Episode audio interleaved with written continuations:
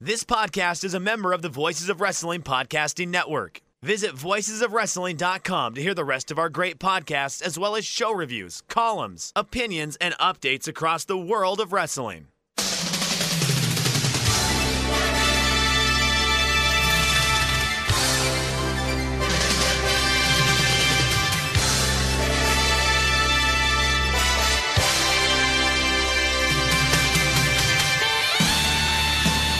Hello, everybody, and welcome to the Super J Cast. I'm Joel Abraham, joined by David McDonald. I don't know if I should start with the good news or the bad news. Good news, I've got a new microphone, as you can hear. Um, bad news, let's let's open with another uh, depressing discussion about lockdowns, viral outbreaks, pandemics. How's the lockdown going for you? Uh, yeah, we are locked down. Um, Jersey is uh, it's shut down. There's there's nothing open aside from what they call essentials. Um, Cheryl is working from home. She has her home office in the dining room. Uh, I, of course, am in my office per usual. It's not. I mean, we're not bored. We're not. Um, you know, we're not like stir crazy. Maybe a little bit, but we're not. We're not bored. There's plenty to do. There's plenty to watch. I'm, I'm fucking playing video games. Um, it's more of the everyday you get new information, and sometimes it's good information, and sometimes it's bad information, and also just the um, what it's doing to people's morale and what it's doing to businesses in the in the financial area. Um, I mean, you got to do what you got to do. You can't ignore this, but at the same breath, I, I worry about all these small businesses, and they're improvising but I just worry about people's livelihoods and unemployment rates and that kind of stuff that you know is going to just get battered uh, sooner than later. And that that's kind of where my when when I when I get mood swings and, and my mind goes there, that's that's when I go south. Yeah, I hear you, and I've got the same concerns because obviously the imminent physical danger of the virus is one thing, but I have a feeling that will pass at some point. Uh, but just the question is, what are we going to be left with? Because it's going to totally devastate economies all around the world. And I just, I was saying to you off the air, I, I feel very grateful and privileged that I'm one of the, the lucky ones who can work from home and still gets paid. But all the other workers who are out of a job and, and business owners that you know have been forced to shut their businesses down, feel absolutely terrible for them. And the, really strange thing about this statement is all, all, these lockdowns and shutdowns. I went through this in January and February.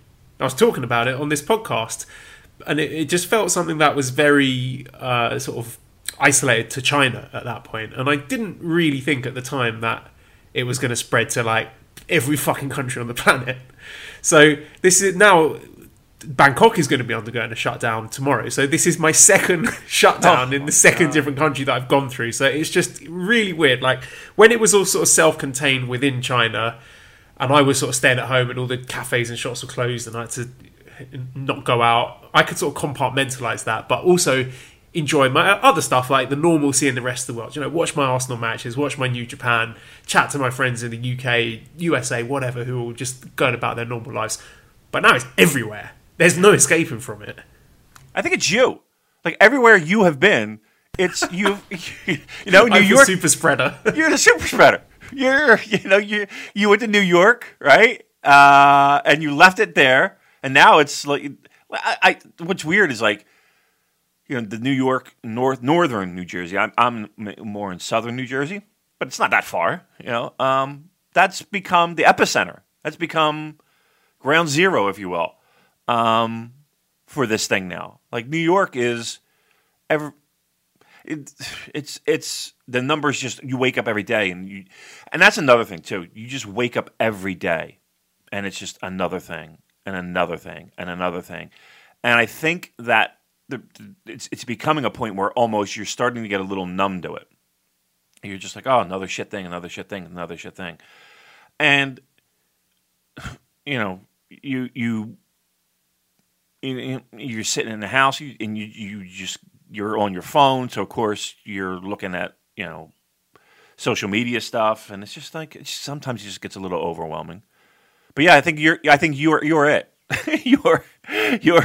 You. You. Wherever you go, it goes. So uh, I think you might be patient zero, Joel. Uh, but I think we're we're we're doing okay, in the sense of you know we're doing what we got to do, and and what else is there to do, right? Besides do what you got to do. Um, yeah, but I do. I do think about. Here's also what I think about. I think about. So it, it doesn't necessarily like I don't own a, a restaurant, right? So or a bar or uh, anything like that. So it doesn't directly impact me, and I don't work for those people. But like I do stuff for like senior living places and assisted living places. Like I do marketing for them, um, and I just worry that okay, they can't have tours, they can't have people come to see their locations, and then what? you know, when do they say, okay, we're going to halt the marketing budget because we can't have people come? Oh, okay, that then then that does affect me again because I'm already down two. You know what I mean? So that's the kind of shit that I'm kind of like, mm, what the fuck? Yeah, so now, so I'm, I'm, I'm all well. You know, those events that you're going to have, you can't have them anymore. So you know, put it in your uh, digital marketing budget, and that's the stuff that keeps me up at night. Honestly, that's that's more than than, than anything else. All right, yep, we're depressing now. we're supposed to come on. We're supposed to put some smiles on people's faces, Joel. That's why we're here. Look, we're going to do a dramatic reading of uh, a fanfic later on in the show, so you can look forward to that. And, and you're going to get No. involved in this as well. So I'm not doing that anymore. Because here's the thing: I don't even know what what you went through, and I don't want to know. Um, because again, you do shield me from a lot of that stuff. Um, no, we're not doing that anymore. We're being we're friendly. We're leaving them no, alone. it's it's about us. It's a good one. Is it? I think you'll enjoy it. Yeah, All right. I don't, are we gonna get in trouble? I don't want to get in trouble. I don't want anybody. To, we're trying to- I've asked for permission to use Okay. this one. Okay. They haven't all right. replied at the time. Oh! Ah! if, if they reply, I, I'm 99% sure they'll be fine with it. Oh, that's not good. I know that one percent is really not great. Look, listen, if we if What? we said on the podcast, please, we want people to write some disgusting fanfics about us, Right, and and someone it. does that, Right. surely, That means that's a consent. surely we can read it. Yeah, Right, that's consent. Is that implied consent, or have I not learned my lesson from last week? I don't know. I'm really scared. Uh, all right, we'll figure it out. Whatever. Um, I mean, the world's going to end anyway. They can hate us all they want. you know what I mean? Join the crew. Uh, Okay, well let's let's put that to one side and stick with the uh, depressing coronavirus news. Okay, uh, starting off, big news of the week, Damon. The Tokyo Olympics will be delayed until not later than the summer of 2021, according to the IOC and Tokyo Organising Committee. And when they commence, they'll still be referred to as the 2020 Olympics, and that's added to the fact that the Tokyo government requested uh, organisations not to hold events and we got an announcement from New Japan saying, as a result of the continuing COVID 19 coronavirus outbreak, New Japan has arrived at the decision to cancel Sakura Genesis on March 31st and day one of the Road to Dontaku Tour on April 11th. So, prefacing this was the fact that K1 held their big annual event in the Saitama Super Arena on Sunday, which drew a lot of criticism. And we also found out one of the 6,500 attendees has come down with a fever and is taking a, a PCR test. So, all these things combined, it's not a surprise that New Japan have cancelled Sakura Genesis. Disappointing though, because I was kind of hoping, half hoping, that they might run go ahead with Sakura Genesis, given what uh, Kidani said and just the way things were going, the way that the numbers were looking in Japan. I thought there's a chance they've turned a corner here, but given what K1 did, I think that has definitely contributed to this. And now the fact that the Olympics is off the table, it kind of felt to me that a lot of this was to some extent papering over the cracks, but you know, just putting on shows that yeah, everything's fine, it's okay, it's okay, we can still have the Olympics, we can still have the Olympics, but now that's off the table, then you know, why bother pretending everything's fine anymore? Just shut everything down until things are actually safe, right? Uh, yeah, and and you know, look, I, we're we're not experts at this by any stretch, but you know, you I'm just repeating information that I had heard. um, was that you know Japan was wasn't really testing. They weren't really doing a great job of of, of testing. Um, so look, we knew we knew the Olympics was going to be a big barometer of moving forward. Um, and I had said even I, th- I think a show ago or two shows ago that I'm not even I'm more concerned about if they do go ahead, the athletes training and the and it was it was like Canada and Australia, I think it was, that said, "Fuck it, we're not going." Yeah, and think of the fans as well, flying in from all countries across the world. It just Right. we said I said last week, no no way they can go ahead with it. So I'm glad that they've postponed it, but Yeah. yeah, it doesn't make us feel any better. No, no, it doesn't. Um, and then when you heard that, uh, I like I told you the worst thing is is that when you wake up in the morning, I wake up in the morning and and the first thing I do is I go downstairs and I look for my phone. And truth be told, not to put any undue pressure, but I always look for conversations that you have that I'm in on at night just to see if there's anything good news or any. You mean the um, group WhatsApp chat with Gedo? right. yes. Yes, I'm look. I, I need that, uh, I, and I look forward to it, even if it's just like a a a string of jokes. You know, we're just fucking making fun of something, or if it's, um, you know, every once in a while I'll look for little tidbits of news. That's always always nice to wake up to. Hopefully, it's good news. But sometimes, you know, I'll get it. You know, nothing sometimes nothing worries me more than anything else because then I think, oh, people don't like us. I want, I want you to like us. Uh, or and um, bad news, and it feels like I, you wake up to more bad news, and it's like, Ugh. and when I got that, that would that that, that wasn't happening. Man, maybe I put a lot of false hope into it maybe in the back of my mind, I was like, oh, maybe this is just exactly what we need. Because other promotions were running shows, Joel. All Japan just ran a fucking show like two nights ago at Korakuen. Um, wasn't a, wasn't a horrible show. It was, it was pretty good. Main event was pretty good. Uh, main, main event was really good. Kento Miyahara, Suwama. what did you think of the result? Um, Spoiler alert. If you don't Yeah, want to be yeah. spoiled from All Japan, skip ahead. Yeah, yeah, good, good call. Um, weird. I kind of thought it was weird that they went in that direction. Um, I don't know. I, I, I didn't really think that. It felt like a, a reset and go. Let's go back in time, kind of thing. And it might be just be just like a you know just a little just to keep things interesting. Title change, right? Just something to to kind of just wake people up a little bit. But um, yeah, I thought it was a little bit odd that that direction. I, I can't imagine him holding it long. Truth be told, I can't imagine Suwama holding it long. But uh, yeah, I was a little bit shocked by it. I mean, to get things back on topic, uh, All Japan have announced that Joel Redman, Lucas Steele, and Davey Boy Smith Jr. will not be competing in this year's Champion Carnival due to travel issues relating to COVID 19. So, again, that was another problem that would be encountered by New Japan if and when they decided to run again. It's the, the guys who are in those high risk countries, you know, guys like Will Ospreay. What are the prospects of them being able to get back and work again, given everything that's happened? So, just it's piles and piles of shit, isn't it, Damon? It really is. It's it's it's unbelievable how this is Im- impacted. Now again, New Japan, you would hope they have the- security blanket of, of Bushiroad. All right, you would want to think mm. that that you know they have that that comfort. Joel, there there are countless pro wrestling promotions and countless pro wrestlers. I mean, it kind of feels like they don't know where the next fucking meal is going to come from.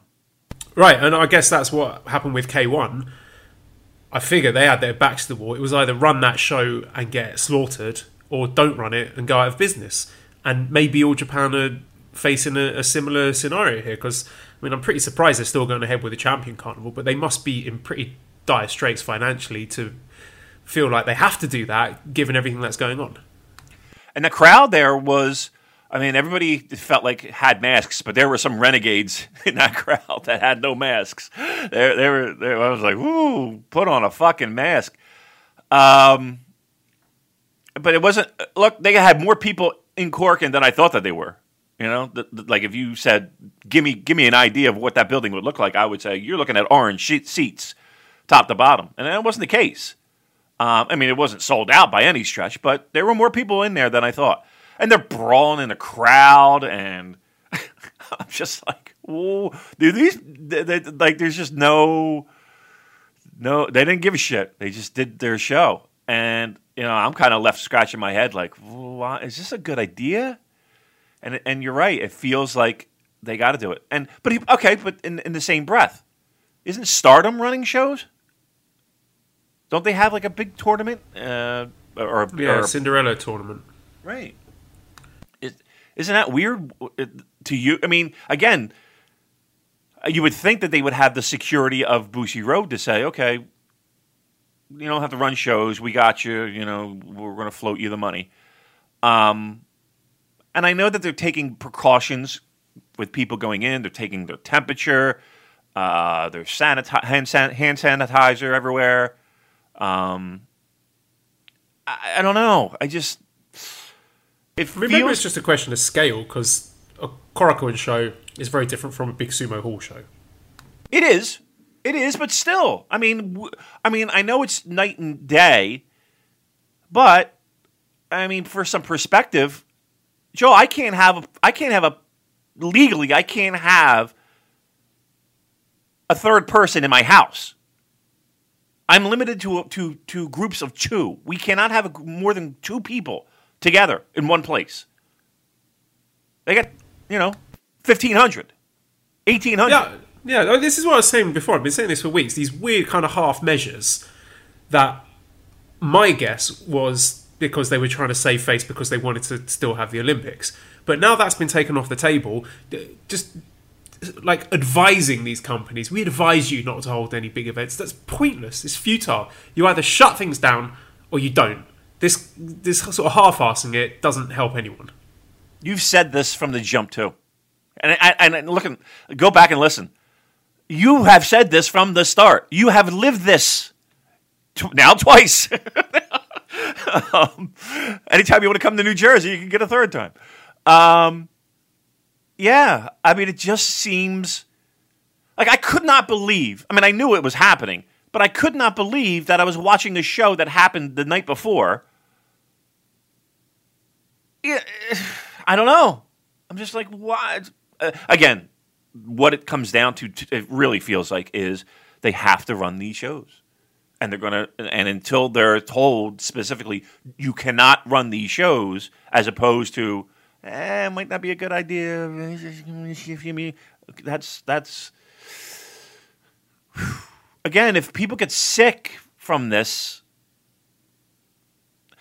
and I know people are going to say, well, it's not so bad here. It's not, not so bad. That's- what everybody said. Correct me if I'm wrong, Joel, but I, I, I seem to vividly remember everyone saying, ah, it's not so bad. Ah, it's not so bad. It's just a flu. And okay, all right. Here's where we are uh, with that with that mindset. Getting back to New I- Japan, Joel. You know, I, I just wonder if now the Japanese government might think, "Fuck it, no Olympics." Right, no one's holding any events now. All Japan, K1, Stardom, DDT, Dragon Gate, shut it down. No one's running shows anymore. I mean, didn't they do that? I mean, they they they shut down the beginning of their baseball season. I mean, here's the thing: no one. I don't want to say that this is like complete outlaw, fucking, you know, as some guy would say, complete mud show shit. But I don't think Japanese government is has Big Japan Pro Wrestling high on their on their docket. Right? They, they, I would I would venture a guess to say they have no fucking idea what a Big Japan Pro Wrestling is, uh, or a uh, All Japan Pro Wrestling at this point. So they're just doing it. I- I mean, they know baseball. They know uh, you know football. They know you know sports that have a little bit more of a draw. And- and Sumo, I- they ran the, the latest sumo tournament in an empty arena. Okay, there you go. Right. Maybe it's just not on their radar. I, I mean, I, that's the only thing I could possibly think of, and nobody is like going to dime them out. Uh, That's the only thing I can think of. That's the only thing I can think of. Um, again, I don't know. No, I, I, I'm, I'm, I, uh, in, in this more than usual, I am completely talking out of my ass. But I'm just looking at the situation and just thinking, this can't, this can't be good. This can't be a good scenario. But again, the, I, getting back to the New Japan point, man, it that that was maybe it was false hope on my end, but it did take the wind out of my sails for a good couple hours. Just like fuck, because I I was looking forward to hopefully seeing that. In my mind, logic was saying there's no fucking way this this is happening, but again, you would get little tastes and little glimmers of hope. Yeah, it, it- that that one, that one hurt. That one hurt. Can somebody send me good news? Someone Okay, watch good- something else to take your mind off it. I hear there's a Chris Benoit documentary, Dark Side of Ring. Rust. Yeah, uh, I was. Um, did you watch it? uh, no, I, will- will watch it later this evening. I haven't had a chance to today. I watched part one. Um, I didn't. Wa- I haven't watched the second part. Um, it was. It uh, uh, part one. A, a lot of the focus, and I think a lot of the focus was because of the people that they had access to. Uh, Chavo, Vicky. Um, a lot of it centered around the relationships that Benoit had with Eddie, Eddie Guerrero, uh, as well as uh, his relationship with uh, Nancy, um, woman, and so that was kind of like the the part one, um, and then it kind of and then it not kind of ended. It did end right around the time of when the shit was going down. The day the shit uh, all, all went down. Um, so was it good? Yeah, yeah, I think it was good. Um, I uh, I don't think anything was necessarily glossed over. I don't think anything was was put in a in a way where it was like you know how WWE write, rewrites their own fucking history.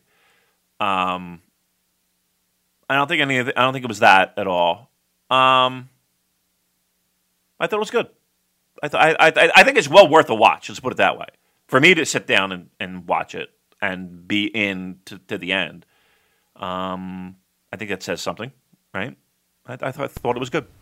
Yeah, I will definitely watch it. Uh, I know the Lapsed Fan podcast did a three show special. It was like nearly 10 hours of audio about the Benoit situation, and that was really excellently done. Um, there's no right or wrong answer for this one about where you personally draw the line when it comes to separating the art from the artist, whether or not you can sit down and you know, quote unquote enjoy or appreciate a Chris Benoit match, given that what he did. So, if you are someone who says like, "Oh, I, I can't watch it. He makes me sick after what he did.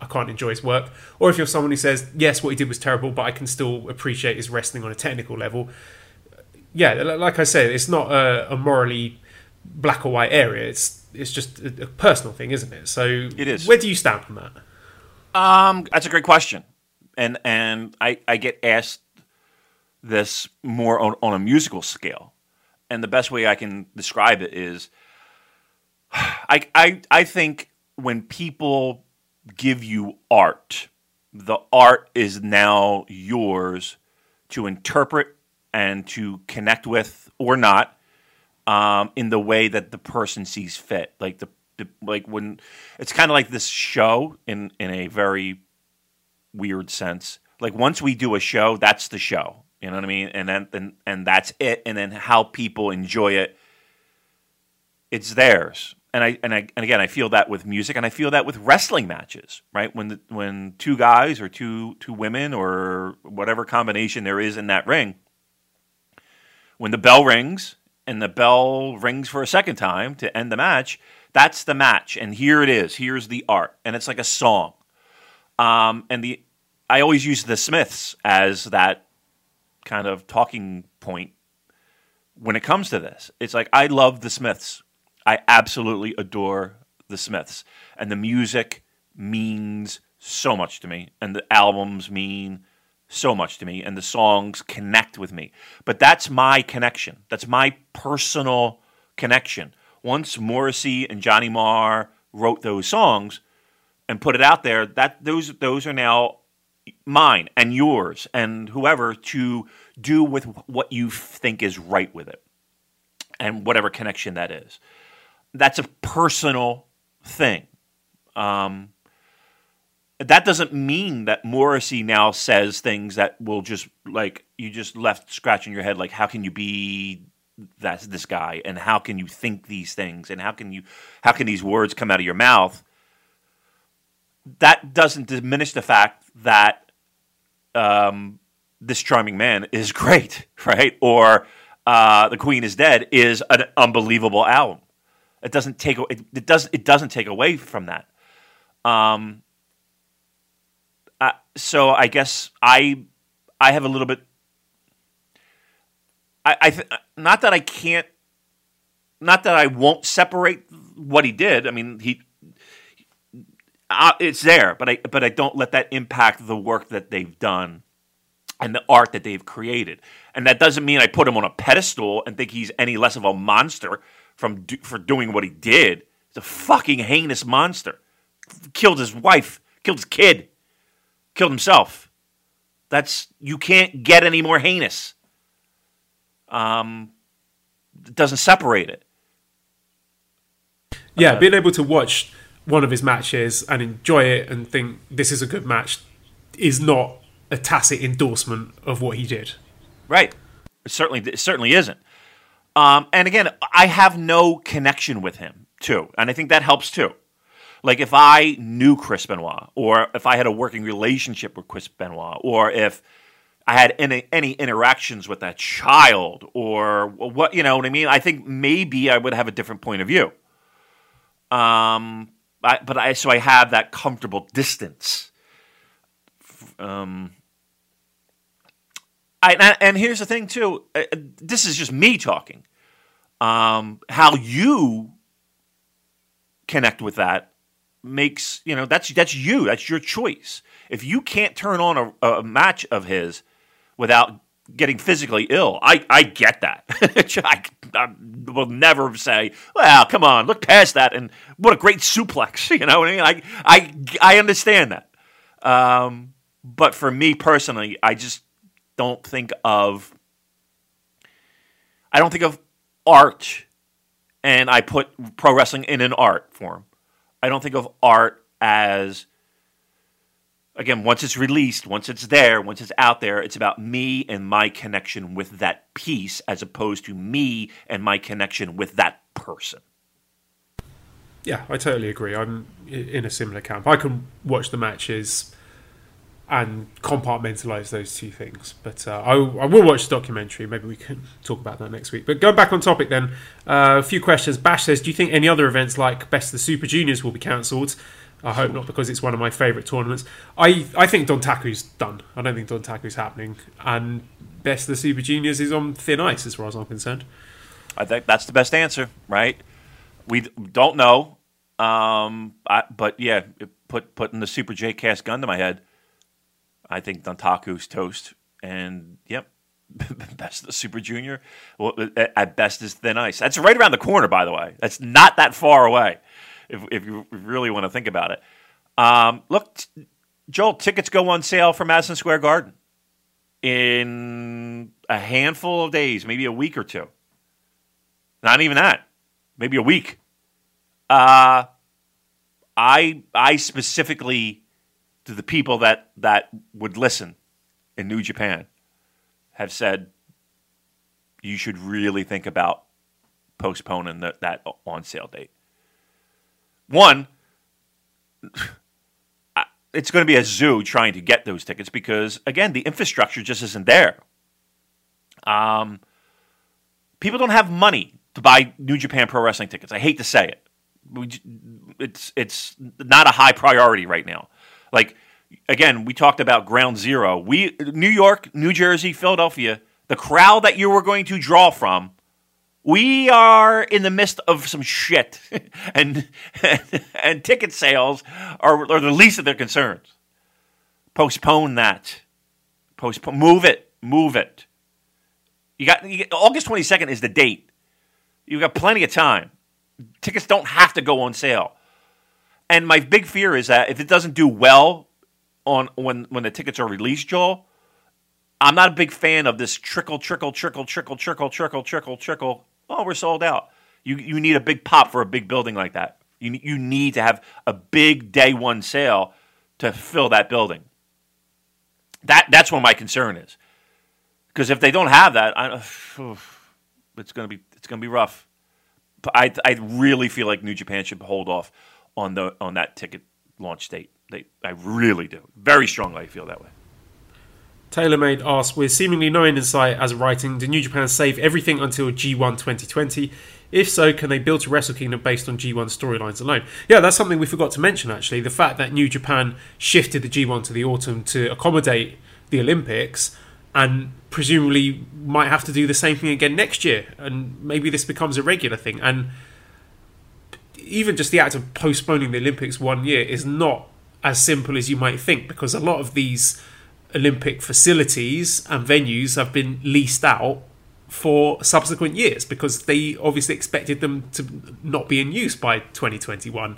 So, for example, like uh, accommodation arrangements where athletes might stay have already been rented out for 2021. So there's just a whole slew of other problems that are going to come with this Olympic thing, uh, not to mention the G1 climax. So, what's your take specifically on the the positioning, the role of the G1 for this year at least? Yeah. I mean, could they move it back? Did they have to do it in the autumn? Um, could they just go back to summertime? Would it be safe to run by the summertime? That's- I don't know. It doesn't seem likely right. at this point. Right. That's that. Now, then that becomes the key. Is is that going to be an issue?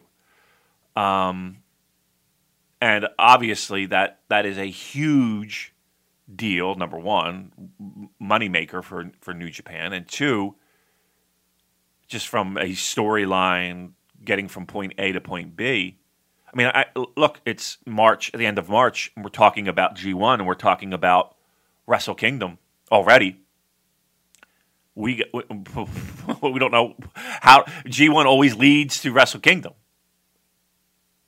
I I I, I don't know. Listen, I, like these type of questions is, is just us speculating, but I don't know. I don't know what, what's going to happen in the next 24 hours in this country if a stimulus package is going to be fucking released. You know what I mean? Like I'm like, um, uh, G1. If I'm them, I'm moving it back to the summer and hoping that because the buildings are going to be available, right? The buildings that weren't are now going to be. Um, But what about all the venues that they booked for the other stuff, like the Hokkaido tour? Yeah.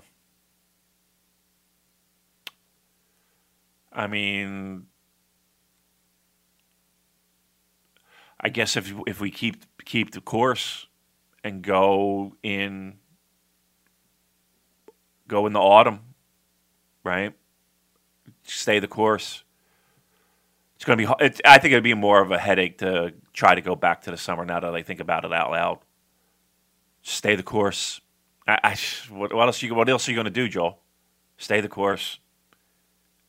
And and it buys you time with with you know hope, hopefully we'll be out of the woods with the virus stuff. Yeah, I would stay the course.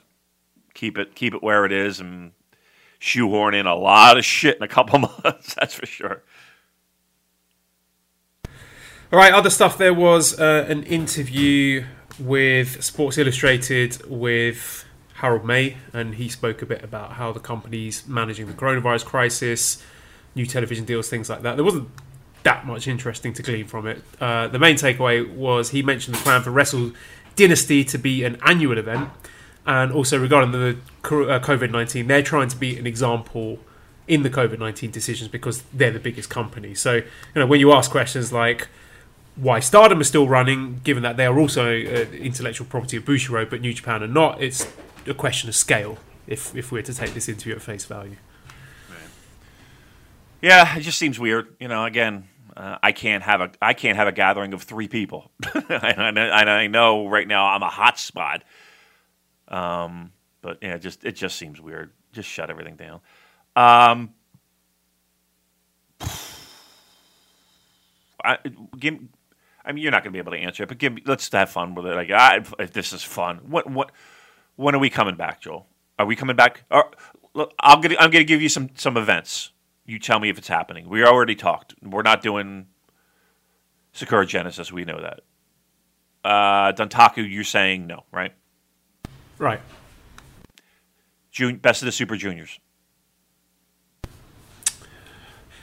What's happening in Xiamen at the moment? Everything looks like it's gone back to normal. People are sending me photos where, you know, the the wet markets are open again, the, the parks are open, everyone's going out, and that kind of makes me nervous because I'm scared that you, you look at what's happening in places like Taiwan or Hong Kong and Singapore where they had it under control and then they took their eye off the ball, they got complacent, and now it's back.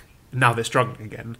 But using Xiamen as an example, if you know, fingers crossed, things go all right there. If Japan manages to get their shit together and deal with it properly and lock things down, I think doing it properly, a month you could have things close to normal. So I'm going to be optimistic and say yes to best of the Super Juniors.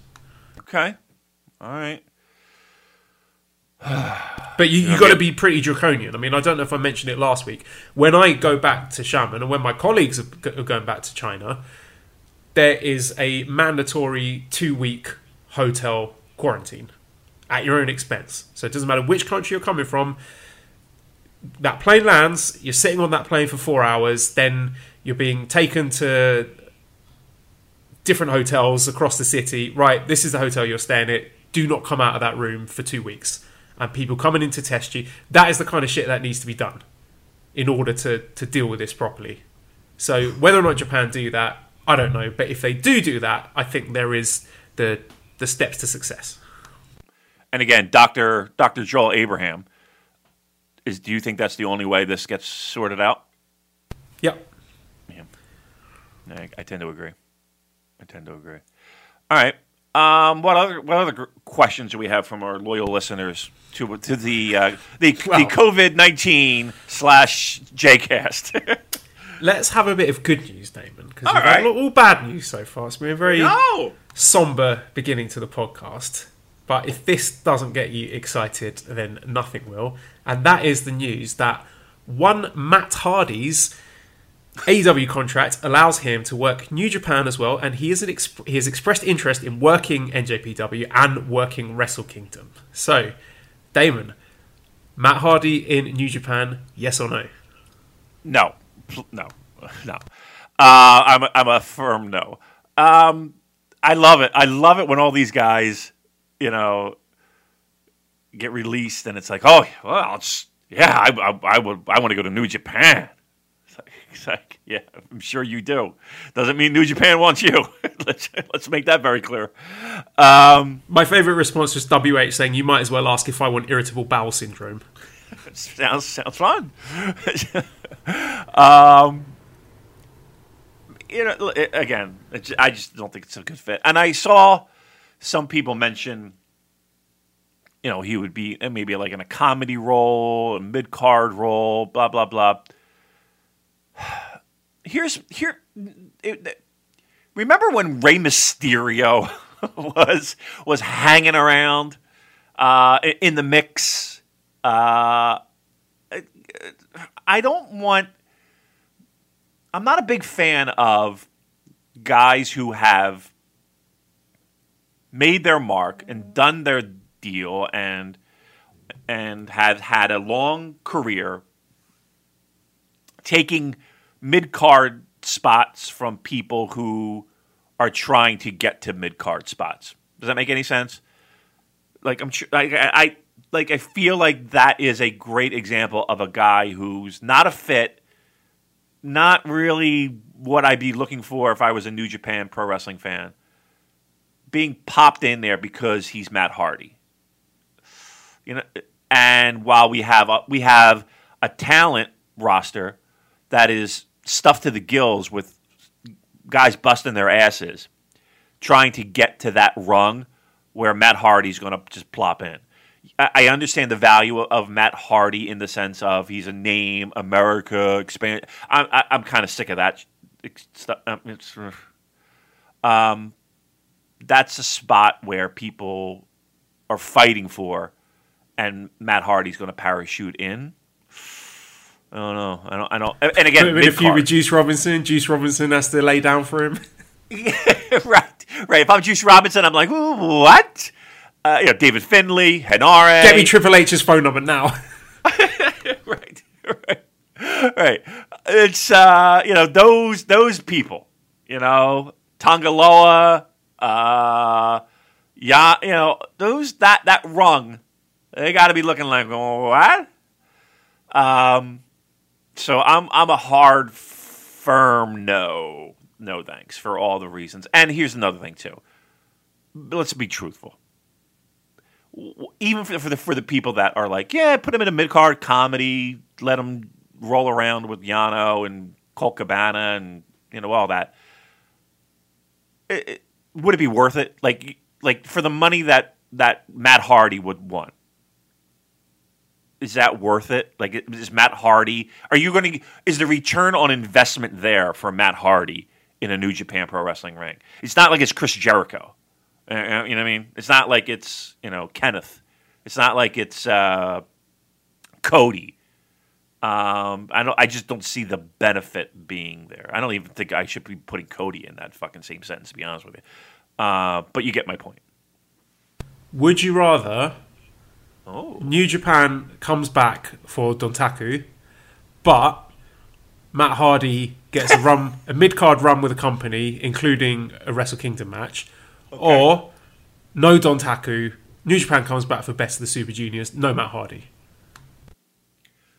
so no Dontaku, but we come back for Best of the Super Juniors. Yeah. So basically, you either get will you would you sacrifice the entire Dontaku tour to not have Matt Hardy working with the company? Yes, yes, I would. yeah, me too. I tell you, David, I put out a Twitter poll, and I was shocked how many people said yes. And when I said, "Would you be interested in seeing Matt Hardy in New Japan?" A third of the people said yes. It was 30, uh, 768 votes. Thirty-three point two percent said yes, which I thought was really high. And I'm shocked that so many people thought that there was value to it. But what did make me laugh is one of our friends, one of our many friends in Japan. I won't name because I don't want to put them on blast here. But uh, our friend said, uh, anyway, zero interest in Matt Hardy. Why are the Hardy brothers so popular? They're not popular in Japan at all, like Nick Aldis. Have you watched Jeff Hardy versus Naito TNA title at Tokyo Dome? It was so terrible. I feel Matt Hardy's like Tenzan saying, I can wrestle at WrestleMania because of my contract with New Japan or Makabe. If Matt Hardy really wants to come to New Japan, he must eat a pin to Yoshihashi or Korakuen, and he has to do laundry for the LA Dojo guys. They are much more important than Hardys. yes. Preach! That- I 100% agree with every word of that. Yeah, I, I I'm on board. I want to now that now now let's let's let's throw in a little a little monkey wrench here. If Matt Hardy agrees to do laundry for the LA Dojo Boys, like he's laundry guy now, I would bring in Matt Hardy for Dantaku. if if there's visual proof that Matt Hardy is doing laundry and chanko duties, I would be I would I would be in. I would be okay with it. I'd be okay with it. I need some, I, I- need some dues to be paid. Is basically what I'm saying. I need, to, I need him to be hit with that fucking kendo stick by Shibata a couple times before before he's on Dantaku. Let's move on to a segment of the show that I teased earlier, which I'm quite excited about. I know, Damon, you're scared, and that is our dramatic reading of a fanfic. So let's do it, and then if you're not feeling good about it afterwards, we can ask Dan to delete it in post. All right? All right, all right, that's fair. Now again, we did. We, so so somebody wrote this to us. Somebody sent this to us, right? Someone on Twitter sent me the link to it. It's new. Um, I don't know if the person who linked me to it on Twitter is the author. Oh, I ha- I've sent a, a message saying, uh, "Hi, can I read this on the podcast, please? It's great." And I kind of feel by the due to the tone of it invites a reading. But let's read it and, and Okay. see what you think. If if not, we we can always get Dan to trim out this audio and save it until we've got permission from the writer. So there's Right. another option. so here's the thing. So if you're hearing this right now, we got permission, right? Yeah. So if, at, at this point, if you hear our voices and we're talking about this, we got permission. Okay, uh, um, that's fair. But then, but then it's going to take forever for us to fucking release the show. No, no, no. I'm saying don't not holding the show. I mean, if we don't get a response from the person, we can get Dan. Can you just cut this chunk of audio and save that chunk of audio Okay, for uh, next okay. week? Gotcha, gotcha. Okay, all right, then let's go with it. Let's fucking do it. Okay, I've, you got the link there? I do. Oh, oh I do. Oh my god. All right. Okay, so you can read you you read the bits. That's Damon speaking. I'll do the, the narrator and the bits Joel. So the title of this piece is, uh, and and again, I want to preface this like, please respect the fanfic community. This is great stuff. We really appreciate the work people do. Don't go pestering them or. Uh, Sharing stuff without their consent, all, all that stuff. Like I said last week, don't want to get in trouble again. So, title of this piece is "Super J Fist" by its underscore Feldspar. Wait, Um, I, mean, I, gotta, I, gotta, I, gotta get it. I gotta over. I gotta proceed. Okay, great. Oh, oh, okay. There he is. Okay. Summary: Oh my. Are you sure about this? Notes: Welcome to the big leagues, boys. Here's your fanfic. Okay. Okay, ready? So Yes. the fir- first line is me, second line is you. Chapter Okay. one.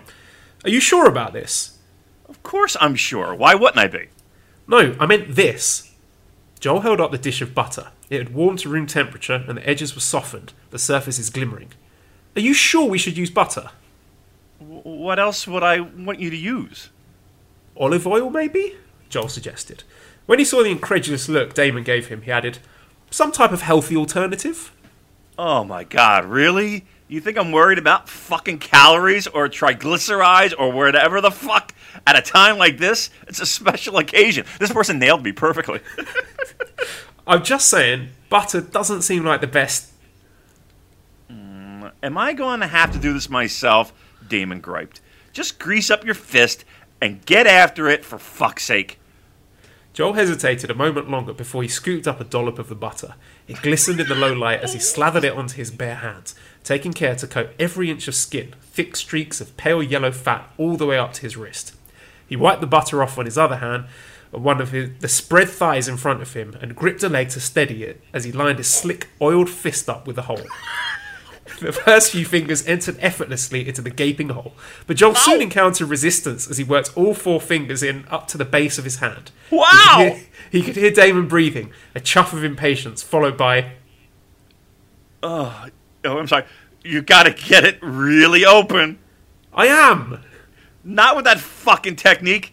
You gotta start working your thumb in there if you wanna. Piss off! Joel ran his thumb back and forth across where the hole was pulled taut, delicate skin stretched, stretched wide.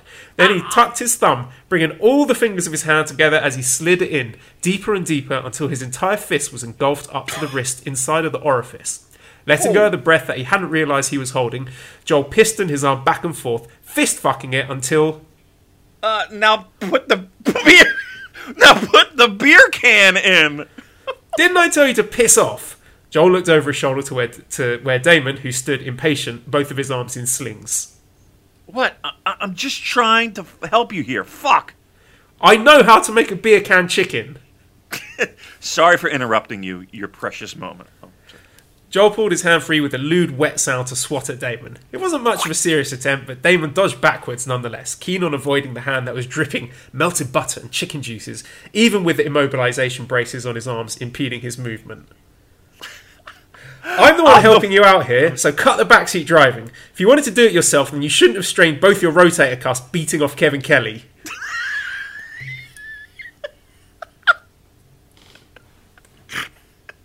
Don't tell me how the fuck to live my life. You know me. When I go, I go hard. I'm applauding. That what a brilliant piece of fiction that was. That I was say fiction. that was fantastic. So, so it's a beer can chicken we're making here. what, what did you think was going on? Well, sounded to me like uh, I was going to, I was getting fisted. That's what it sounded like. But uh, Get your mind out of the gutter. I know, I know. That was a swerve. That was a little, was a little. I like the fact that we're having a nice meal, a nice beer can chicken. Uh, that was great. I hope this makes the light of day uh, because honestly, that was funny and good and good writing. Excellent job. Um, I'm I I feel like we've made it. I feel I, I actually you're not gonna I'm I'm not lying when I say this. I haven't felt this good in, in days, like right now, just laughing and ha- that that was good. I hope Yeah. I hope this sees the light of day. And I and here's what I need for you to do. I need when you contact that person again, just to make sure we can get permission. I want you to let them know that I and, and this is a shoot. I I'm not bullshitting. I like l- legit laughed harder than I have in days, and it has put a smile on my face. And I think this would be funny for everybody. So, um, awesome, awesome work, excellent. I, I feel great.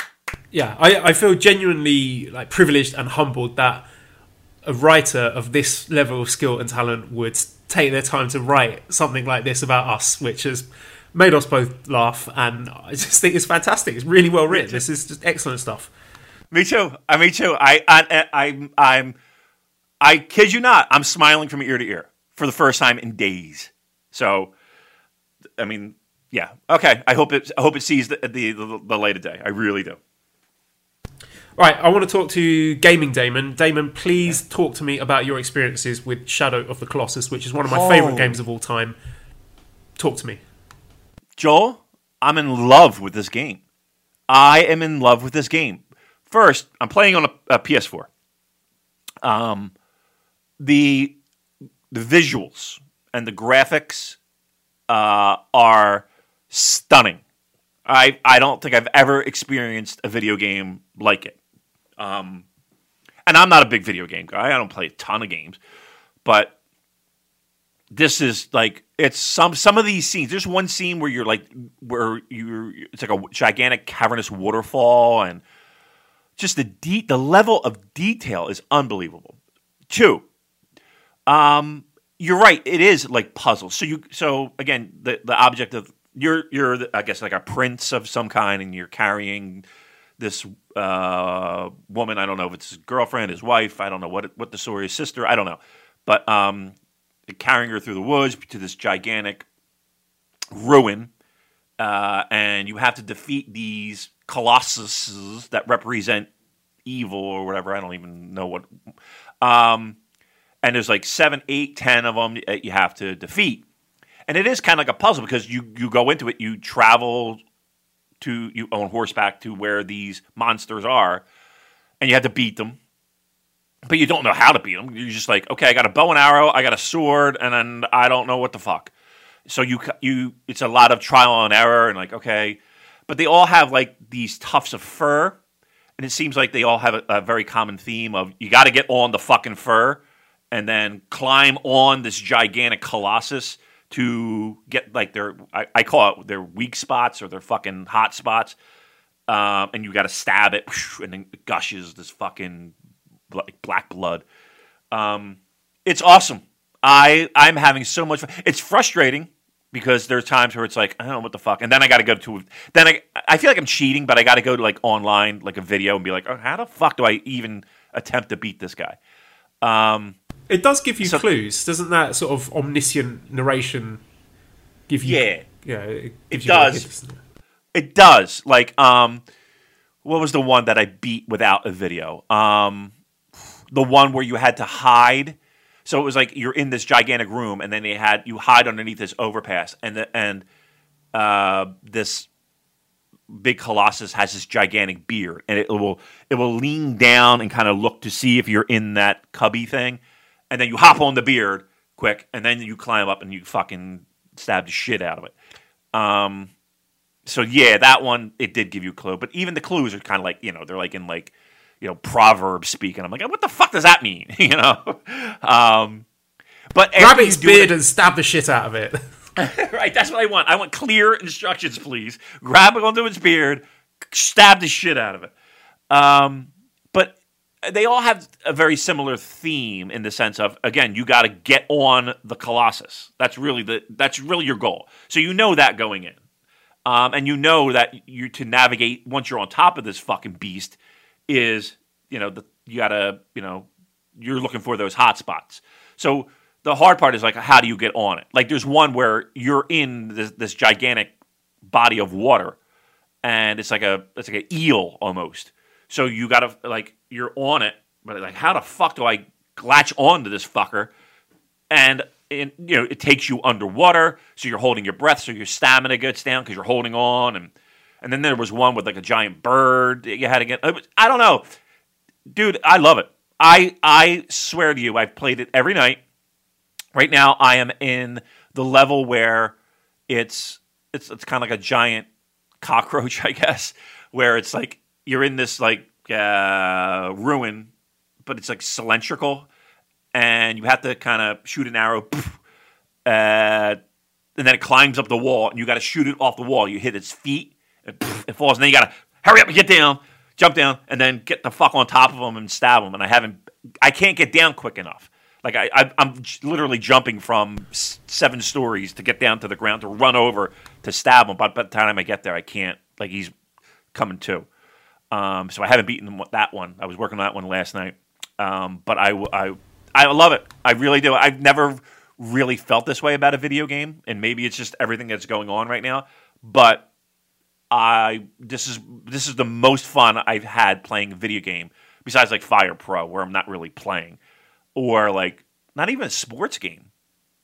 Like this is this has truly been maybe top three games I've ever played it's quite a unique experience, isn't it? Because there's not really any dialogue or a lot of characters or regular enemies, so to speak. So, what really stuck with me, I mean, aside from the Colossus fights themselves, are those moments of you know solitary contemplation where you're on the back of your horse Agro and you're trotting through you know like a some plains or over a bridge or across uh, through through a glade or you know the sun's peeking through the trees and all that stuff. And there's no music and there's no dialogue. It's just you running along with your horse and there's that kind of sense of sort of melancholy loneliness about it isn't there yeah yeah yeah and you know what you mentioned the music too like the music is somewhat haunting um it's it, like Cheryl would walk in the room and be like, "Oh my god, what the, what is this music? It's so sad." I'd be like, "It's the game, but it's kind of I like it." Um, yeah, you're right. It's and again, the it's very vast. Um, it seems like you could take that horse and just you know go forever. Like I've gotten lost plenty of times. I yet you know you had to like hold up your your sword to get the to find out which fucking direction you got to go. Um, there have been times where I've been like, I don't even know where the fuck I am at this point. And you wind up in caves, and then you wind up out, you know, in, in, in another area where you're just like, holy shit, look at this, this is amazing. Um, yeah, the detail in, in, in some of these landscapes it's unbelievable. Like even like something as simple as like the grass. You know what I mean? Like the, and the little lizards that you can shoot for extra stamina. Um, you know, just little things like that. I just I'm I'm in love with the game. Uh, I, and the game's not new, is it? It's like at least a couple years old, right? Uh, I think it might be around 2008, actually. Wow. All right. Well, I mean, that's no, 2005. That's 15 years ago. Yeah. Holy shit. That's that's amazing. Do you think they'd come out with another version of this?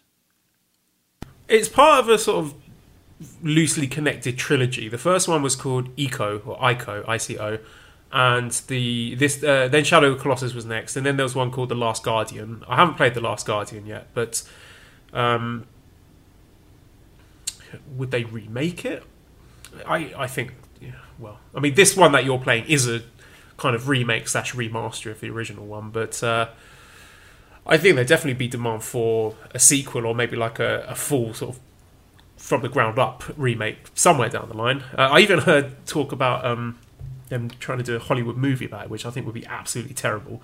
But um, I was listening to a podcast about it. If anyone else is into video games, it's the Cane and Rinse video game podcast. And funnily enough, on Monday they released an episode about Shadow of the Colossus, and that was really interesting because they went into some of the the development history and the huge um, like unofficial fan campaigns to try and figure out the secrets. You know, people hunting for.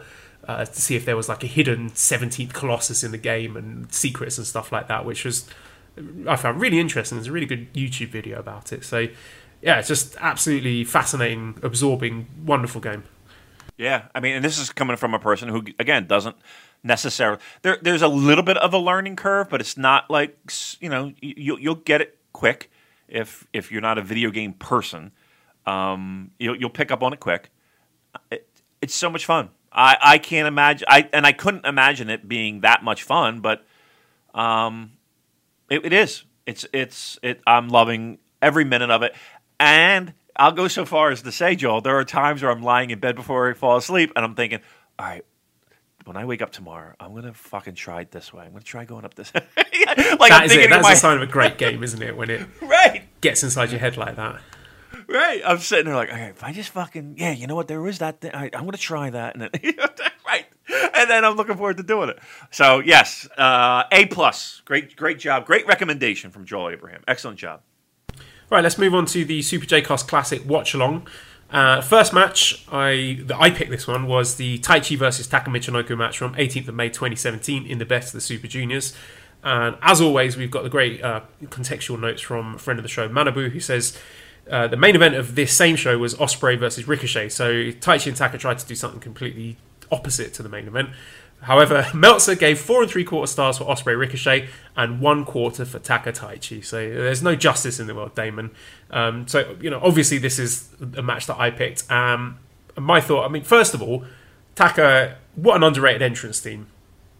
I, love that one and I miss hearing it. Uh, also, I forgot to mention last week when we were talking about favourite entrance themes, I really like Kanemaru's. I know Kanemaru wasn't in this match, but when we finished recording, I was like, oh, I forgot to say Kanemaru's slide boots theme. Really like that one. Um, and I noticed on Taka Michinoku's he had ready to kiss. So I don't know what that means, but uh, obviously he was ready to do that. And there were the dueling chants, the Taichi, Kaire, and, and Let's Go Taichi. So Korakuen, as always, ahead of the curve.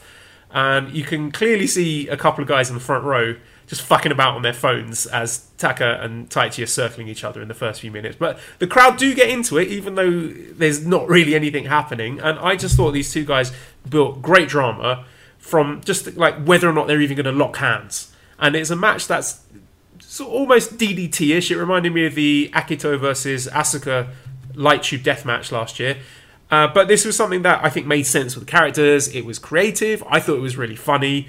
And half of the selling in this match is done via subtle facial expressions. Like Taichi's really great at that. His little smirks as he's doing the count out teases, like getting in and out of the ring at the, the 19 count. And then Taka kicking the ropes, the low blow Taichi, I thought was a really good payoff to the, the no contact, like first six, seven minutes of the match. And I just love the way that they weren't willing to physically attack each other directly, but they were doing it indirectly, like the, the turnbuckle, shoulder charge spot, and things like that. And it was just interesting to me how Taka was positioned as the de facto babyface, and the first actual physical attack of the match ended up winning the match.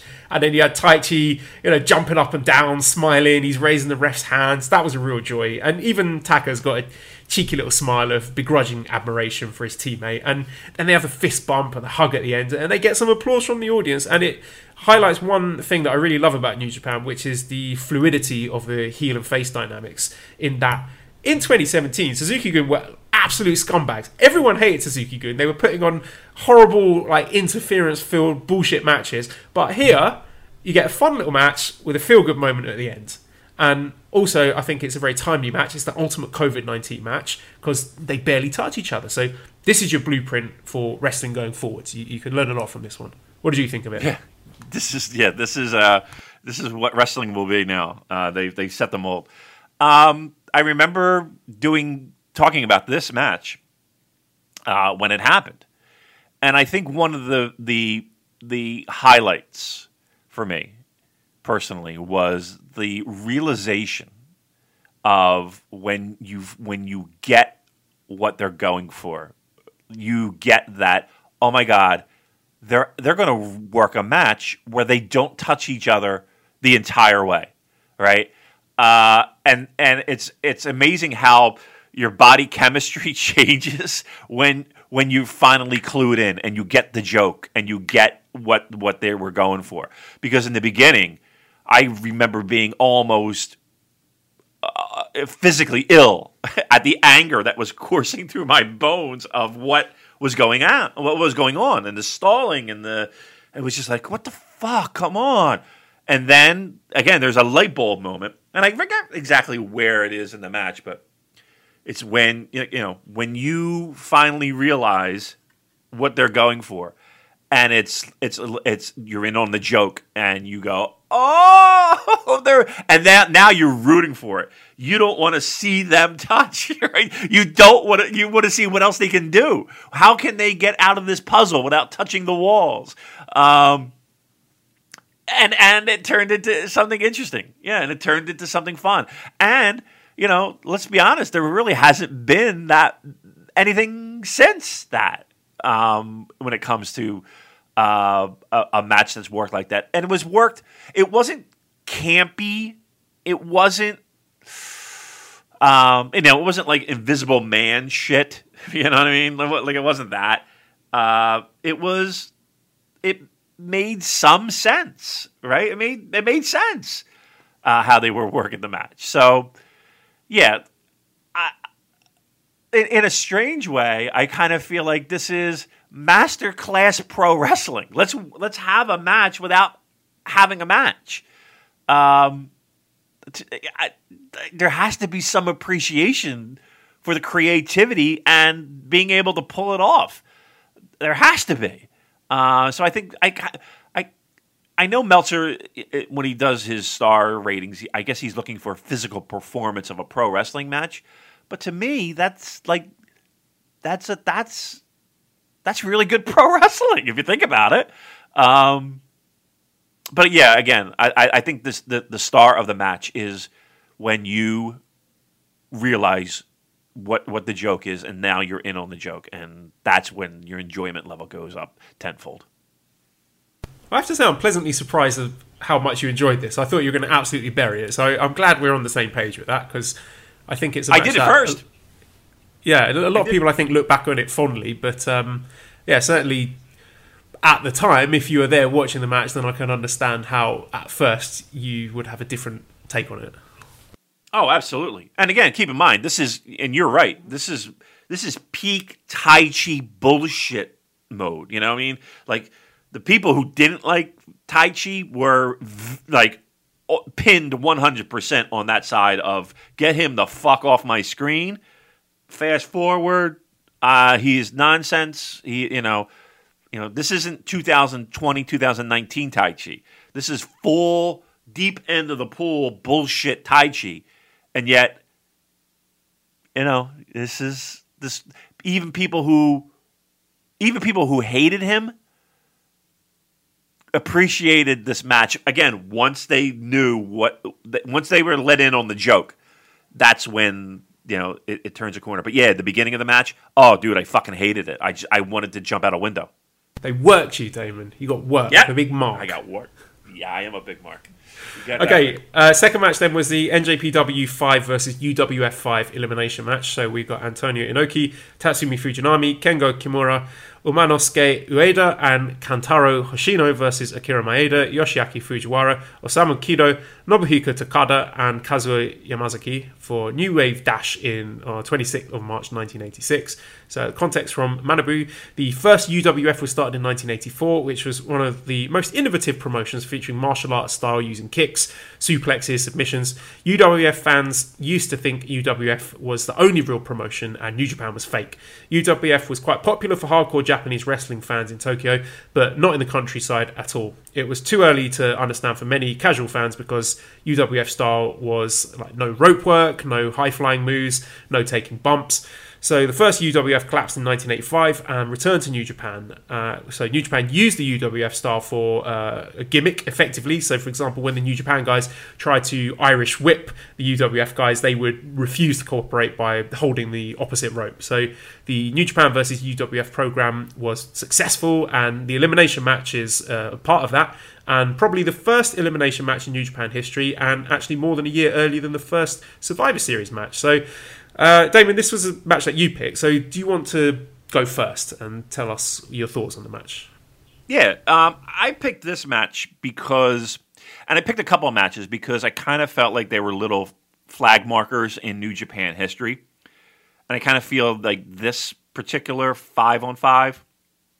Um, I think this was the show was called New Wave Dash or something like that. Um, I just re- kind of remember that name. Uh, this kind of felt like it kicked off the feud officially for me. I know that they had a couple pull aparts. I think there was like a Fujiwara match, and I want to say Fujiwara and um, it might have been Tatsumi Fujinami, where there was a match and they brawled. You know, they they had like little pull aparts between UWF guys and New Japan guys. But this was like the kind of the really the official kickoff of this feud. And again, uh, Maeda left New Japan. I think it was like '84 or something like that to form the first version of UWF, and then that fell apart. He um, apparently had some disagreements with uh, Sayama, who also went to form the first version of, of UWF. But by the end of like what what, what did um, I would say like not '85, UWF was go- was done. So then they brought everybody back. Uh, Fujiwara, he started in New Japan, left for UWF. Um, um, I'm trying to think back.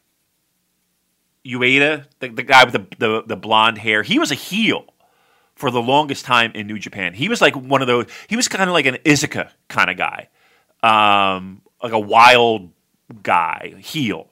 Um, and I th- and it was pretty significant for him to kind of join forces with the New Japan guys to ward off the UWF guys. So that that's that was kind of significant. Um, Fujiwara, uh, excuse me, Fujinami and Kengo Kimura were the, the the tag team champions at the time during this match. So I don't know, it just felt like a pretty significant match. Um, and the match was I, I liked it. I, I, thought the UWF guys came across as such badasses in in in this match. Like to me, they looked head and shoulders above the New Japan guys in the sense of badassery, and they just looked like a fucking beast team that would kick the shit out of you. Inoki looked like a total chump in the beginning, like all his friends holding him back. And you could kind of tell Inoki didn't want to be in there. uh, but he had to push through, and then he wound up being the first guy in there. But it was just like kind of like, man, Inoki looked like a punk. Like you, like uh, is like, nah, come on, Inoki, I want you first. And Inoki's getting hold back. I'll take you on, and all his friends holding him back. Um, and the other thing is this, and I I know I failed to mention that. I don't know if I've mentioned it ever on a podcast, but um, I absolutely loathe the fucking way Inoki hits the ropes. I can't stand the way he hits, where he bends his knee so low, and he's like his like he's like bouncing off the middle rope. He gets so low. I hate that. Just bounce off the ropes regular, will you please? Um, but yes, I I like the match a lot. I I don't think it's the greatest match on paper, but I just think from a historical standpoint and all those little points that led up to where that match is, I thought was really fucking interesting. Yeah, watching it, you really get a feel for what a huge star Inoki is and the way that the crowd react to him and everything that he does.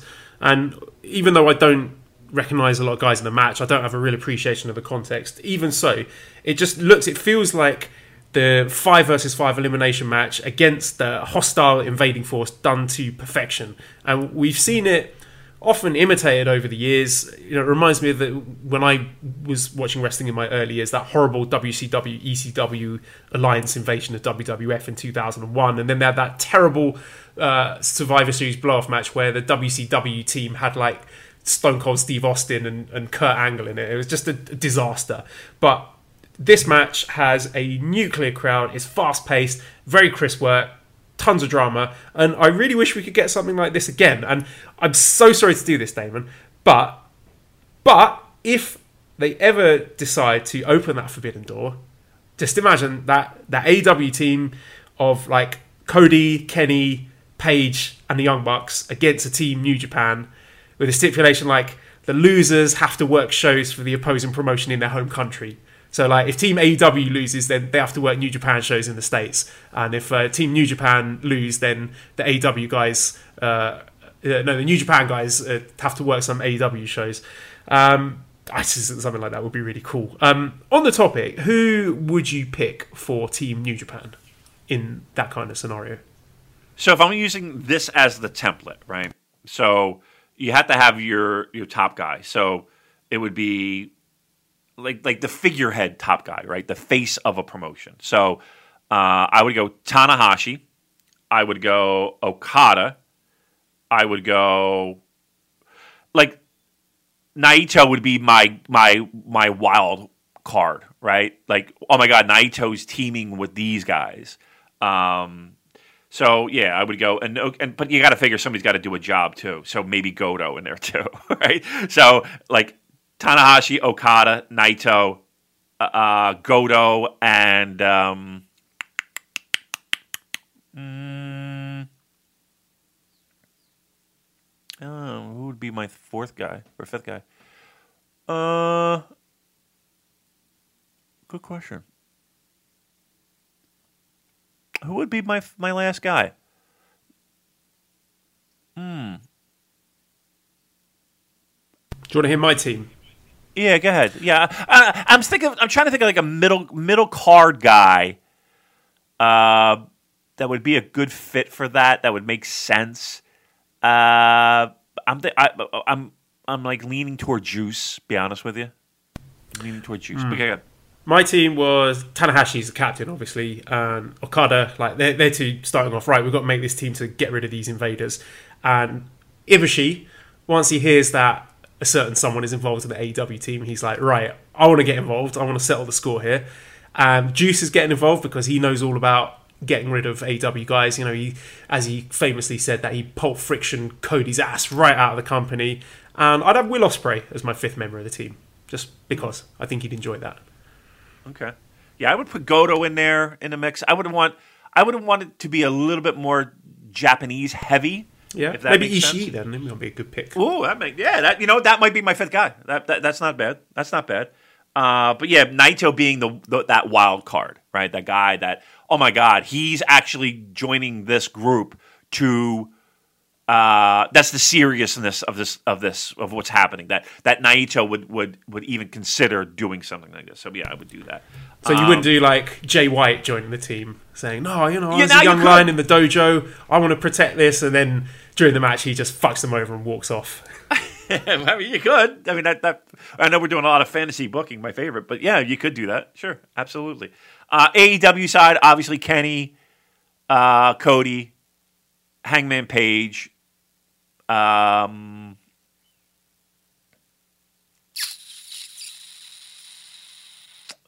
who would be who would fill your other two spots? Not the Young Bucks.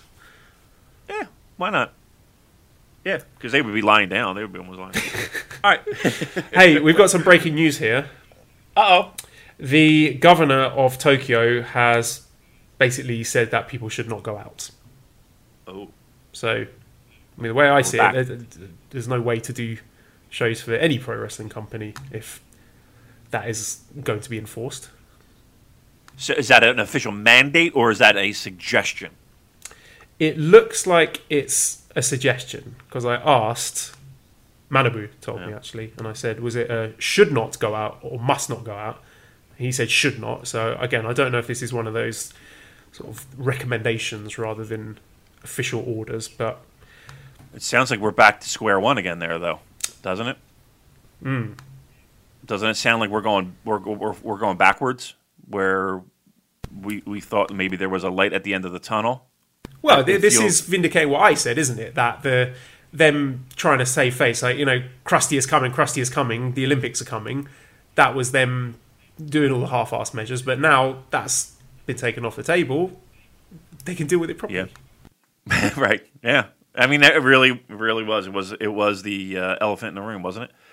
All right. There you go. All right. So, what did you think of this match? Give me uh, give me a a, a letter grade flakes, whatever your recommendation. Give, give me what you thought overall. I'll give it a three and three quarters because not having the context, I can only enjoy it so much. With the emotional investment, I imagine I would absolutely adore this. But just just going purely by you know the crowd reaction and the work, I think three and three quarters is my score. Okay, I think that's fair. Excellent job. All right, let's move on. Uh, next is Keiji Muto versus Nobuhiko Takada on 9th of October 1995. So again, Manabu gives us the context.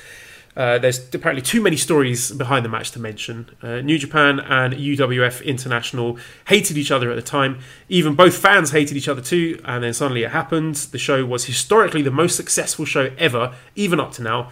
Tokyo Dome was completely sold out on the Monday. It was not a Saturday or a Sunday, not a national holiday. This was just a regular ass Monday. And some people who couldn't buy tickets were watching on the monitor screens in the stadium from outside and listening to the theme songs, trying to figure out which person won. So, I don't. Did you watch this on New Japan World?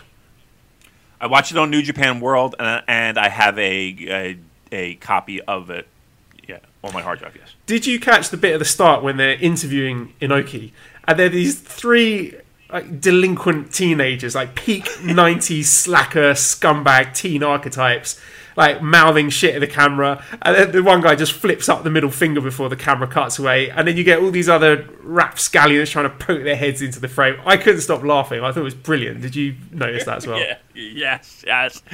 Yeah. That's. Uh, I know. This dig- the dignified Antonio Inoki has to put up with the trash behind him, just fl- flipping the bird in the in the camera. Yeah.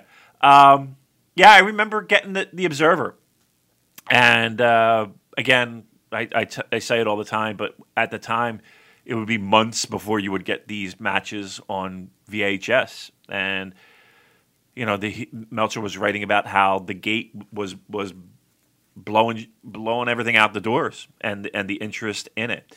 Um, and and it's funny because it's, it feels like you know New Japan was able to milk this idea of UWF versus uh, New Japan for, and you know, we'll call it shooting versus pro wrestling. They were able to milk it for so long and so many generations. It felt like, and and maybe even to this day they could probably go back to it. Um, and this was kind of like the climax of that. Um, I think it's a, a, a climax in the sense of business and, and New Japan popularity as you know as this was a legitimate sellout and a legitimate gate that that you know blew the doors off of just about anything pro wrestling. Um, and the idea was you know the the entire show revolved around uh, UWF versus New Japan, with the main event being um, uh, Keiji Muto versus uh, Nobuhiko Takada, and shockingly, not to give away spoilers, but you should have watched it already. Um, Pro Wrestling wins with a figure four leg lock, Joe. I enjoyed this a lot because, again, similar to the last match, there was white hot crowds, like just living or dying by every single hold and counter hold. And even at the start of the match, there's lots of like tentative feeling out, grappling, but it's those little bursts when Takada starts laying in the kicks or Muto lands a suplex. They got such great reactions and just fantastic dynamics, like the good versus bad, the red trunks versus the blue trunks. It's like something out of a, an 80s movie or, or an arcade game. And that monster pop when Takada tapped out at the end. And I know they kind of cut it out in the world stream, but you can find uh, other versions of it on other websites where you can hear that pop in full. And I thought this was laid out really effectively as a kind of quasi work shoot match with Muto targeting Takada's knee. It was simple but really well executed. It's the kind of thing you might might might expect to see in a real MMA fight. So I thought it was really well done. Yeah, yeah. I'm. Uh, I actually, while you, while you were talking, I I have the program to that show. Um, I'm kind of just kind of leafing through it a little bit. Um, it, it, it, the the whole thing was just built around that um, that idea of, of UWF versus New Japan, and I'm just kind of thumbing my way through this as as I mean this, this had Liger Naoki Sano. Naoki Sano went to this went to UWF five. Um, I actually have it. I, I, this is the first time I must have really, really leafed through this. There are there are two stickers. There's a sticker of the the Muta Takada match. There's like a, a, a mini sticker, and then there's another sticker where it's New Japan versus it's just the logos. It's like New Japan and UWFI logos stickers right in the in the thing. I never even noticed that. Um, yeah, but I to me this match it started slow. Let's be honest. It didn't it didn't really kick in until we maybe three minutes, right? But that last three minutes was pretty great. Um, to be fair, right, but, that is the kind of thing you might expect from a top level MMA match. I don't know if you watch any UFC, but uh, there was a recent middleweight title fight between Israel Adesanya and Yoel Romero where it was basically 25 minutes of that. 25 minutes of right. bullshit nothing. So uh, i'll forgive them that. Maybe they, they wanted to go with the realism there. Oh yeah. Yeah i'm, I'm sure. You know I'm, I'm sure. And and some people if you read reviews of this match online you know that you you have a, a pretty large faction of people that are like ah oh, Muta was lazy and, and you got lazy Muta and uh, he doesn't know how to work um, that shoot style or whatever I like the match just for the drama of it. I like the match for the historical context of it. Um, I don't think the match was horrible. It's not for everyone's taste, that's for sure. Um, I was a huge fan of Nobuhiko Takada. I really thought he was the bee's knees. Sometimes I, I, sometimes when it turned into those those worked shoots, they didn't always stick with me. I liked I liked him as a pro wrestler. I liked him as a badass I'm to kick your face off pro wrestler as opposed to I'm to be shoot style, you know, worked shoot slash MMA guy. Like that, those matches never really stuck as hard for me as, say, him just being a badass pro wrestler. Um, but again, I think I think the match is significant in the sense that you know, from a business standpoint, you're probably looking at peak New Japan. Um, so I think it's it's one of those matches where I feel like everybody needs to see it just to say, okay, there there's another flagpole stuck in the ground of New Japan history. Jax says, I'd say this is related to one of the matches enough. Which of the UWF runs is your favourite? Um, I like the first one personally. I I tell you what, the the war uh, invasion, WAR invasion, sometimes I like a little bit more. I like the first UW, UWF invasion one. I like that one. Um, I just think the matches are more heated. It was the first one, so it was fresh for everybody. Um, I like a lot of the guys that were involved in it, so I would go first one. But I still think like War was was one of the better invasions too. Um, but I, I would go first one. That brings us on to our last match, which was Big Van Vader versus Shinya Hashimoto from 24th of April 1989. And Manabu enlightens us. The match was the final of a single elimination tournament at the first Tokyo Dome show for New Japan. The main theme of the show was that many Russian wrestlers were coming to New Japan for the first time. So that one night tournament had Fujinami, Choshu, Hashimoto, Chono, Vader, Buzz Sawyer, Vladimir Berkovich, and Victor Zangiev. And fans of Street Fighter 2 might recognize the name. So the uh, Zangief character in Street Fighter 2 was inspired by Victor Zangiev, who wrestled on this show. So, uh, Damon, take it away, please. What did you think? Uh, so, again, here's another historical match that is one of those defining moments. Um, Shinya Hashimoto in this match was like super young. He and he did a lot of stuff in Memphis and if I'm not mistaken, Stampede. Uh, like for his excursions, and he and he was really. I wouldn't even say he was coming back to New Japan. He was like the next week he was on Memphis TV, if I'm not mistaken. He was doing like this gimmick Shogun, I think it was. I, I want to say it was like the next week he's in Memphis doing shows after this show. Um, and Vader was always kind of like earmarked he he was just involved in that sumo hall angle where um, you know they got banned because of the riot in the crowd. Um, So it was kind of weird. Hashimoto pinned uh, two of the Russian uh, wrestlers. The and th- and that was a huge buildup too. The idea of these legitimate amateur amateur style wrestlers who were coming into New Japan. Um, yeah, there was a ten man tournament for the vac- vacated IWGP Heavyweight Championship. Uh, because I think Fujinami had back issues. I want to say spine issues or back issues or some shit like that. So he vacated the title. They had this kind of mini tournament.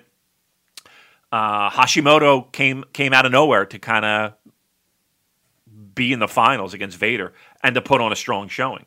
Uh, Vader pinned Masahiro Chono, I think, in the first round in like five minutes, and then he pinned uh, Tatsumi Fujinami, which was you know kind of like um, a big deal at the time.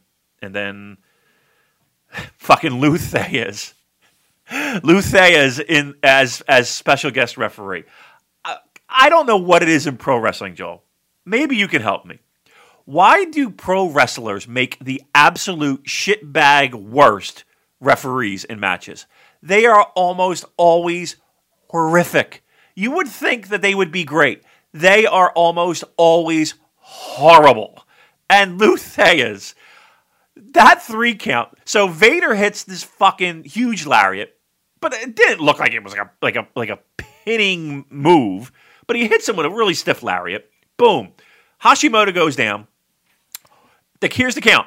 One, two, two and a half, two and three quarters, three.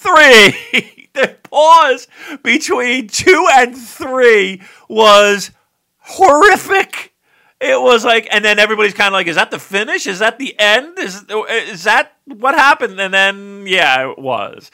So it looked like it was a total fuck up finish at the end. Thesz stalling on the count looked terrible. Uh, but there you go. We we have a a Vader crowned as the new IWGP Heavyweight Champion. Yeah, I had the same thing in my notes. It just really took the wind out of the sails in that match because it just it just felt like a very weird finish. And if you can hear noises behind me, Mally thinks this is the optimum time to be doing the dishes. So there we go, a bit of background noise for you. I like Vader's little mask and the thingy. I don't know what it was. Was it like body armor or something with the steam coming out? And then Hashimoto just looking distinctly unimpressed with his arms folded afterwards. And also, like earlier on in the match, there was some really loud coughing in the background, like someone really hacking their lungs out, which in this day and age I found deeply disturbing. I'm sort of looking around thinking, like, oh god, I'm going to catch it. And yeah, this is a fun match. I, I like seeing Hash laying the kicks in, Vader screams. And uh, again, yeah. like last week, you just getting huge reactions for simple moves like a, a hammerlock or a shoulder breaker. And yeah, Vader's lariat is just absolutely brutal. Just the the prototype for you know the stuff you see these days with like you know people like Shingo and Ishii just lariating the, the hell out of each other. But this was just on another level. Yeah, this would be like you know again a, a coming out party for for Shinya Hashimoto, right? Um, this match, and keep in mind that Vader had his arm worked over. I had some notes. Vader did have his arm worked over by Fujinami in the match before, so that kind of led into this. Um, I thought the match was good. Um, I, again, that, that fucked up finish was crazy. Um, in, in no, in Brad Renning, Renning, I always mispronounce his name. Brad Rennings, Renningans, Ren, Rennings, Rennings, Brad Renningans, um, was in Vader's corner. Um, he was a AWA mainstay, and and they tag teamed a lot during that tour. I was going through some old observers, looking through. Um, yeah, so Vader and, and, Brad tag teamed a lot during that tour. So, um, yeah, I just thought that was an interesting one, and I had actually seriously forgotten about how bad Lou fucked up that finish. Um, yeah, but uh, I thought the match was decent. Um, and again, I think it was more of hey, if you're looking for career highlights for for Hashimoto, that this is kind of like where where the journey starts for me anyway. This was kind of like a guy who okay, he may have lost, but he fought valiantly and nobody really had him penciled in to be in the finals. Okay, well, let's dig into the mailbag then. Um, Discord first. Japanese Retro Game Center says, "Will we have to resort to tape trading if this crisis continues? I'm prepared." And they sent us a picture here, which I'm going to send to you on WhatsApp. And. I don't know if you will recognise these covers from what events these are, but uh, yeah, have a look. All right, let's take a look. Oh yeah, there you go. All right. Uh, Sting Muta, yeah. yeah. I think I had that tape. Actually, um, um, now that I look at the cover, yeah, Sting versus Muta. I don't. I, that might be just be the. There's like a. There's like a history. Oh, is that against uh, uh, Katsuki Sasaki? Might be. I, I remember the one on the on the right. It's Sting and Muta because I I I I can almost I, I, I seem to remember having that um, bootleg cover. Somebody printed it off. But yeah, tape trading was fun. I mean, it, it it's kind of like getting a package in the mail. How you know? It's like oh, you know, here it is. And but the, the thing about it was, even though it was fun getting that package in the mail, you know, you pop in the tape and you're excited. But when you got a dud tape, oh, so like video quality was so shit. Like it was a fucking 19th generation copy of a copy of a copy of a copy, and the video quality was shit.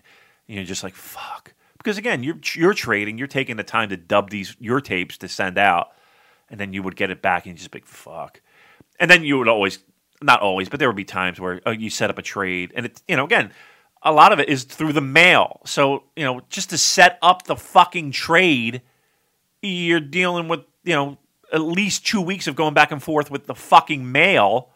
And then you finally agree, okay, we're going to do this, we're going to do that. You do it and then the guy fucking stiffs you. Like you never get your tapes. That was the worst. You're just like motherfucker.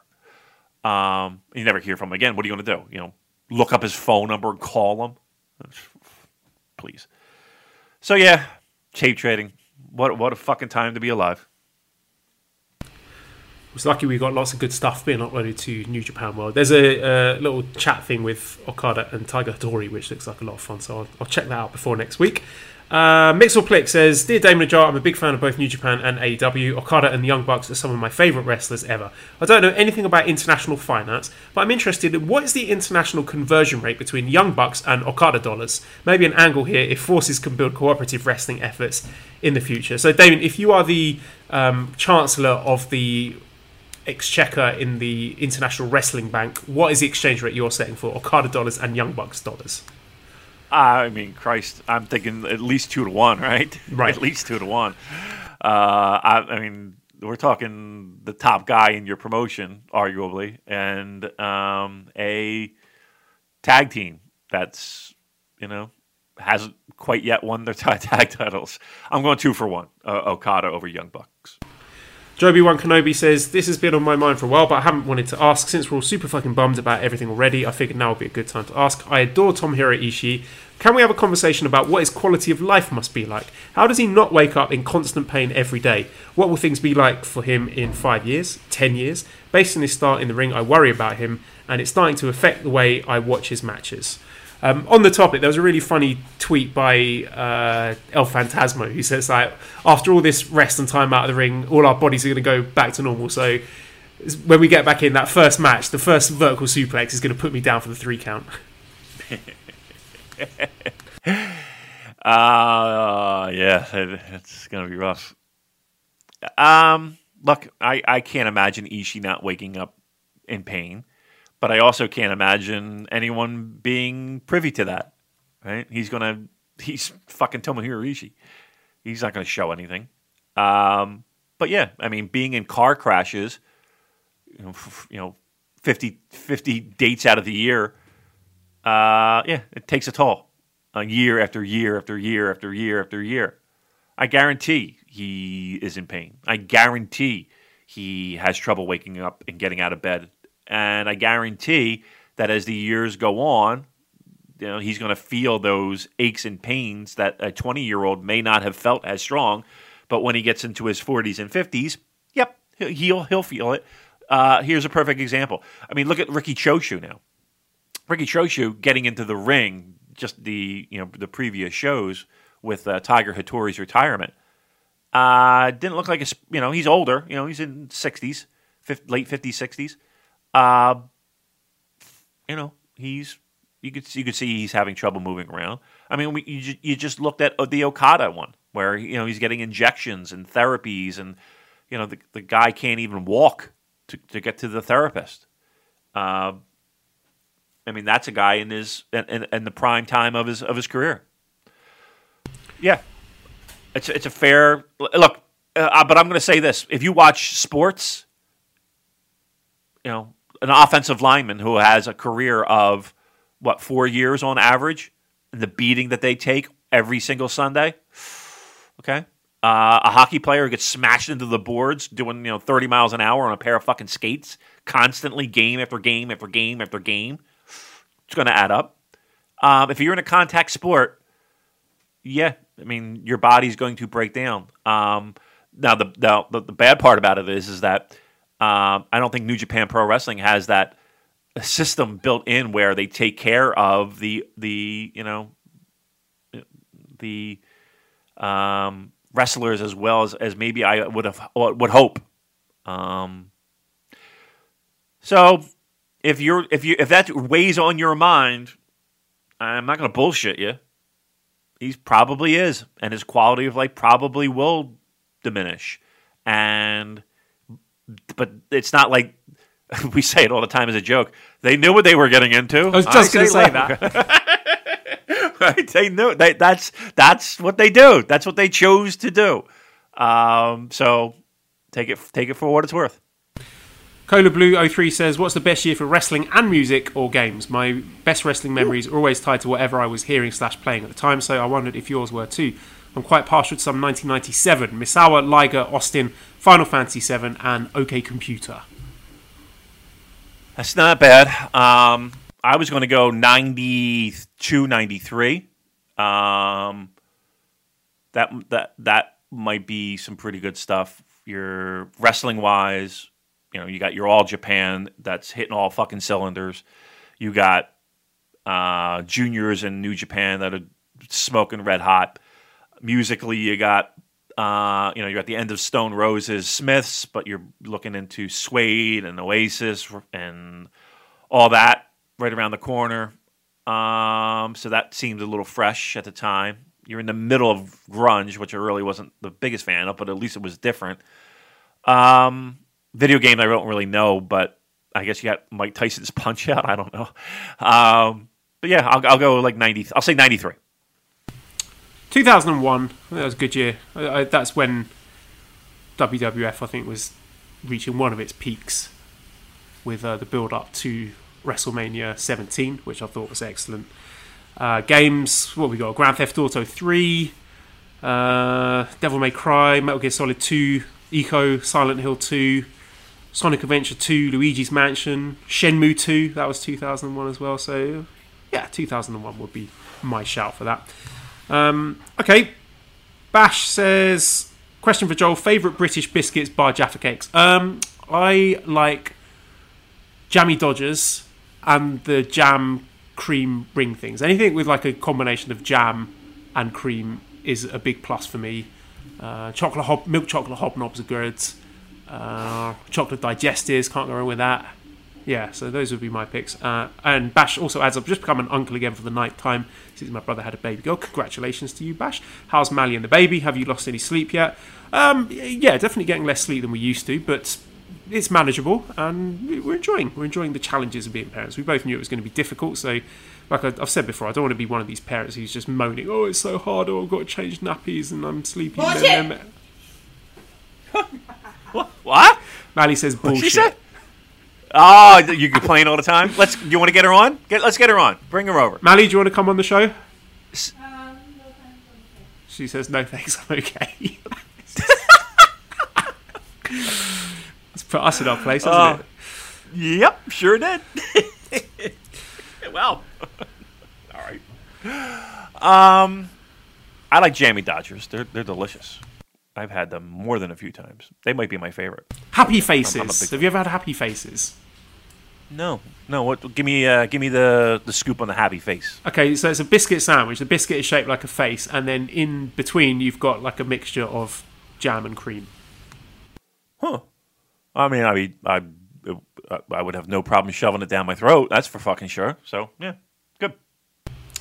I went to Marks and Spencers. There's a little Marks and Spencers just down the road in the central shopping centre in a place called Chidlom, and there's just this tiny little Marks and Spencers section, and everything is grossly overpriced. But I was just feeling like I needed a bit of a treat, so I went there, tried to get some of the stuff that was discounted. So I got a big bag of uh, salt, salt and malt vinegar hand cooked crisps and some chocolate chip shortbread rounds and some custard cream biscuits, which is another classic. So, you know, you got to treat yourself sometimes, haven't you?